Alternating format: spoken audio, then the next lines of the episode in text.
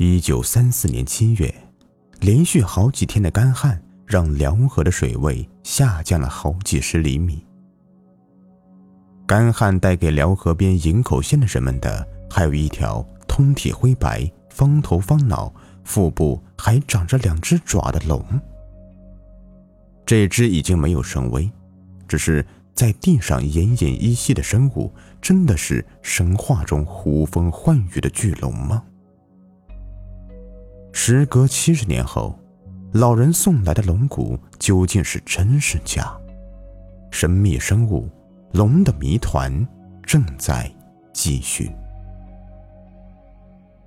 众所周知，龙是传说中的生物，和西方文学作品中邪恶的龙的形象不同。中国的龙代表了神圣和福瑞。王福言其形有九似，头似牛。脚似鹿，眼似虾，耳似象，象似蛇，腹似蛇，鳞似鱼，爪似凤，掌似虎，是也。古人还对龙的种类加以区分，又说，腾蛇没有角而能飞，有鳞的叫蛟龙，有角的叫囚龙，无角的叫离龙，有翅膀的叫应龙。传说中的龙还能自由地变换身姿，春风登天，秋风潜渊，呼风唤雨，无所不能。西方的龙则更像一条长着鳞片和双翼的能喷火的巨大蜥蜴，眼神邪恶，极为贪财。然而，真正的龙存在吗？还是完全由人们主观臆想出来的一种只存在于图腾文化中的动物呢？接下来这个故事可能会给你一些启发。一九三四年七月的一天，年仅九岁的肖素琴正在院子里和几个小伙伴玩耍着。小素琴的父亲是营口当地一个马车夫，平时给村里的地主们赶赶车。自家的农活做着，虽然算不上富裕，但也是小康之家了。平时，父母对这个女儿十分的宠爱。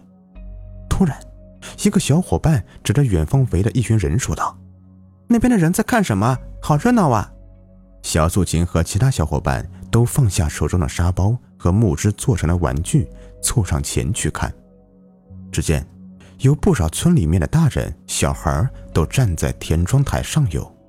手里还对着田里的什么东西指指点点，热闹非凡。小素琴被人群挤在了后面，她只有伸长脖子，努力往里面去看。突然，小素琴眼尖的看到了人群中自己父亲的身影，于是高兴的大喊：“爹，我在这里！”小素琴的父亲站在马旁，直到听到女儿的呼喊，才收起了一脸的震惊。他挤出人群。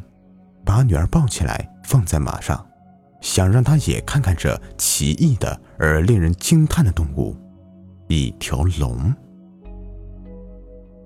时隔六七十年后，小素琴仍然还记得她第一次看到龙后真正的震撼。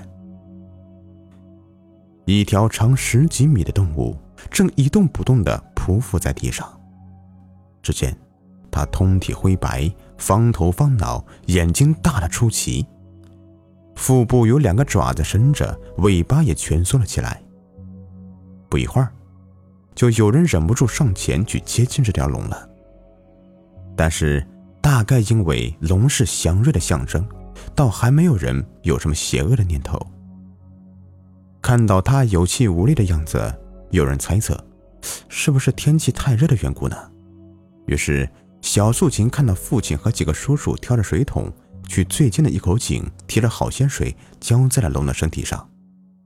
龙的身子受到水的刺激，扭动了一下，吓得离龙最近的正在挑水的男子哇哇大叫，看热闹的人群也爆发出一阵哄笑。小素琴兴致勃勃地看了好一会儿，直到母亲来叫她吃饭，她才恋恋不舍地离开。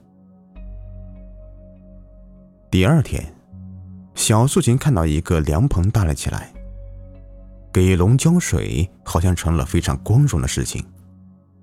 连最懒的懒汉也积极加入。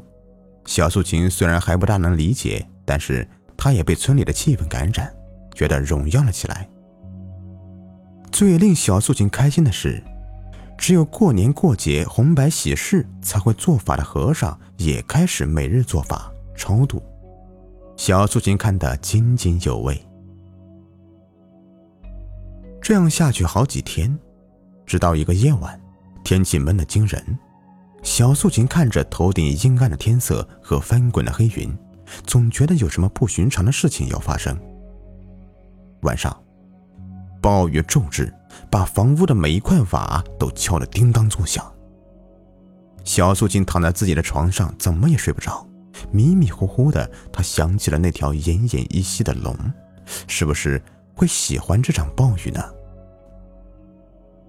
暴雨一直持续到了白天。小素琴央求父亲带她去看那条龙。等他们到了田庄的时候，才发现，原来躺着龙的地方已经积水了，只留下了空空的被风吹垮的棚子。那条龙就这样失踪了。大概是因为龙的出现，给小素琴心里留下了深刻的印象。接下来好多天，小素琴总能在睡梦中看到一条。躺在田庄上灰白色的龙。唯一不同的是，当小素琴和父亲再接近这条龙的时候，这条龙的眼睛里透出一道血红，它的喉咙发出呜呜的如牛临死前的叫声，大张着嘴朝小素琴扑了上来。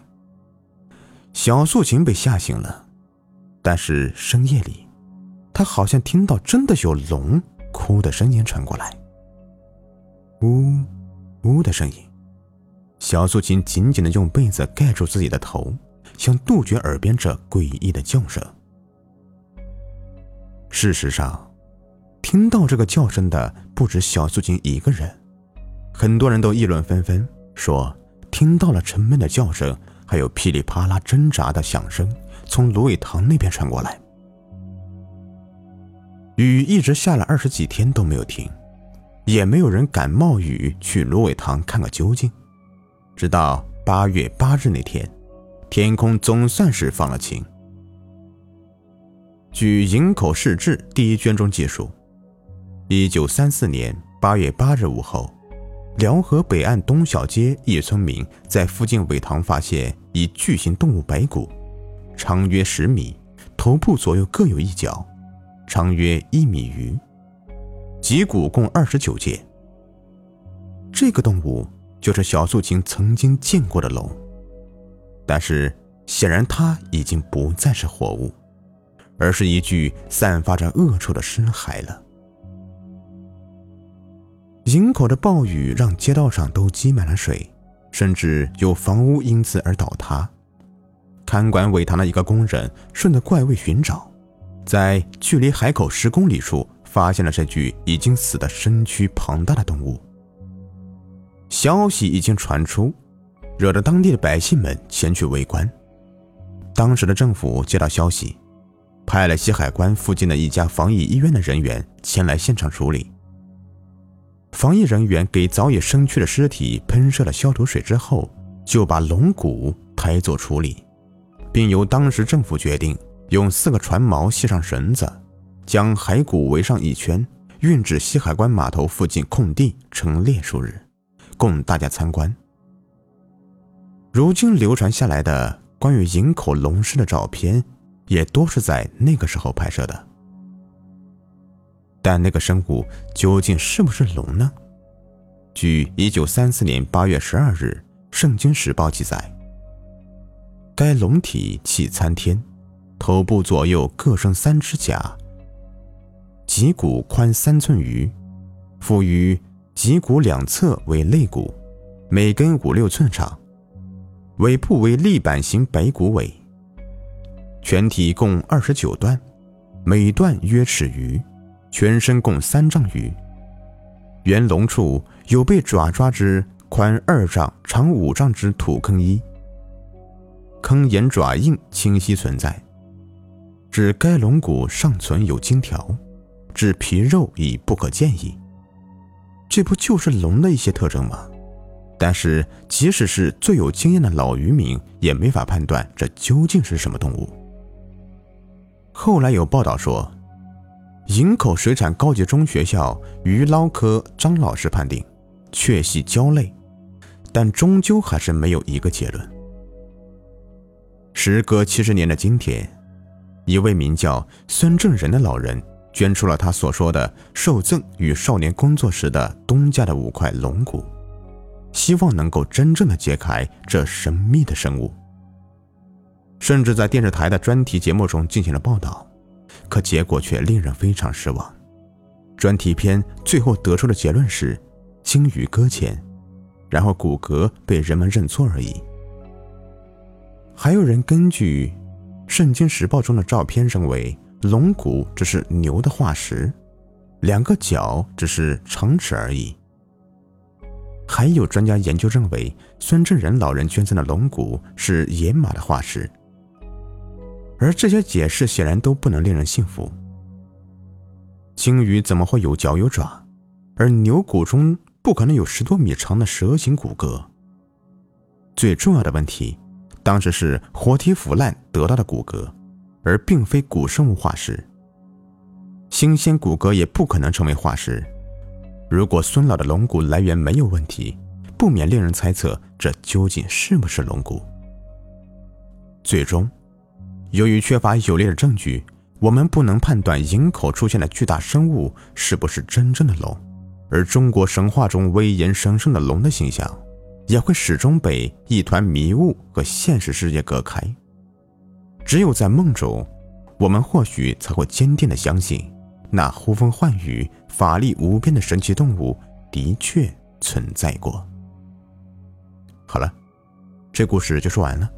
如果您喜欢的话，别忘了订阅、收藏和关注我，也可以添加我的微信“雨田故事”的拼音首字母加五五八八。感谢你们的收听。